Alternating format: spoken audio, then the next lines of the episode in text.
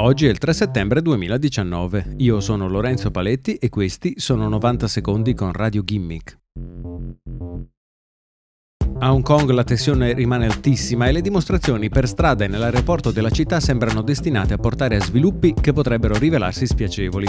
Dichiarando una situazione di emergenza, la Chief Executive di Hong Kong, Carrie Lam, ha suggerito che il governo metta in vigore una ordinanza con delle leggi di emergenza che permettano al governo di meglio gestire le rivolte attualmente in corso. L'ordinanza, che non è stata utilizzata da oltre un secolo, permetterebbe al governo di ottenere nuovi poteri, inclusa l'abilità di vietare e censurare certi tipi di pubblicazioni o dimostrazioni in piazza.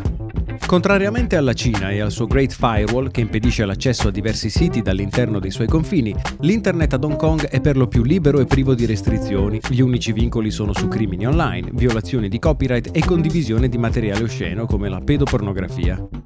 La proposta di Carrie Lam è stata però presa con scetticismo dall'Associazione degli operatori di Internet di Hong Kong, che ha messo in guardia il pubblico. L'unico modo per controllare il traffico su Internet è quello di creare un firewall non troppo differente da quello già utilizzato dai cinesi.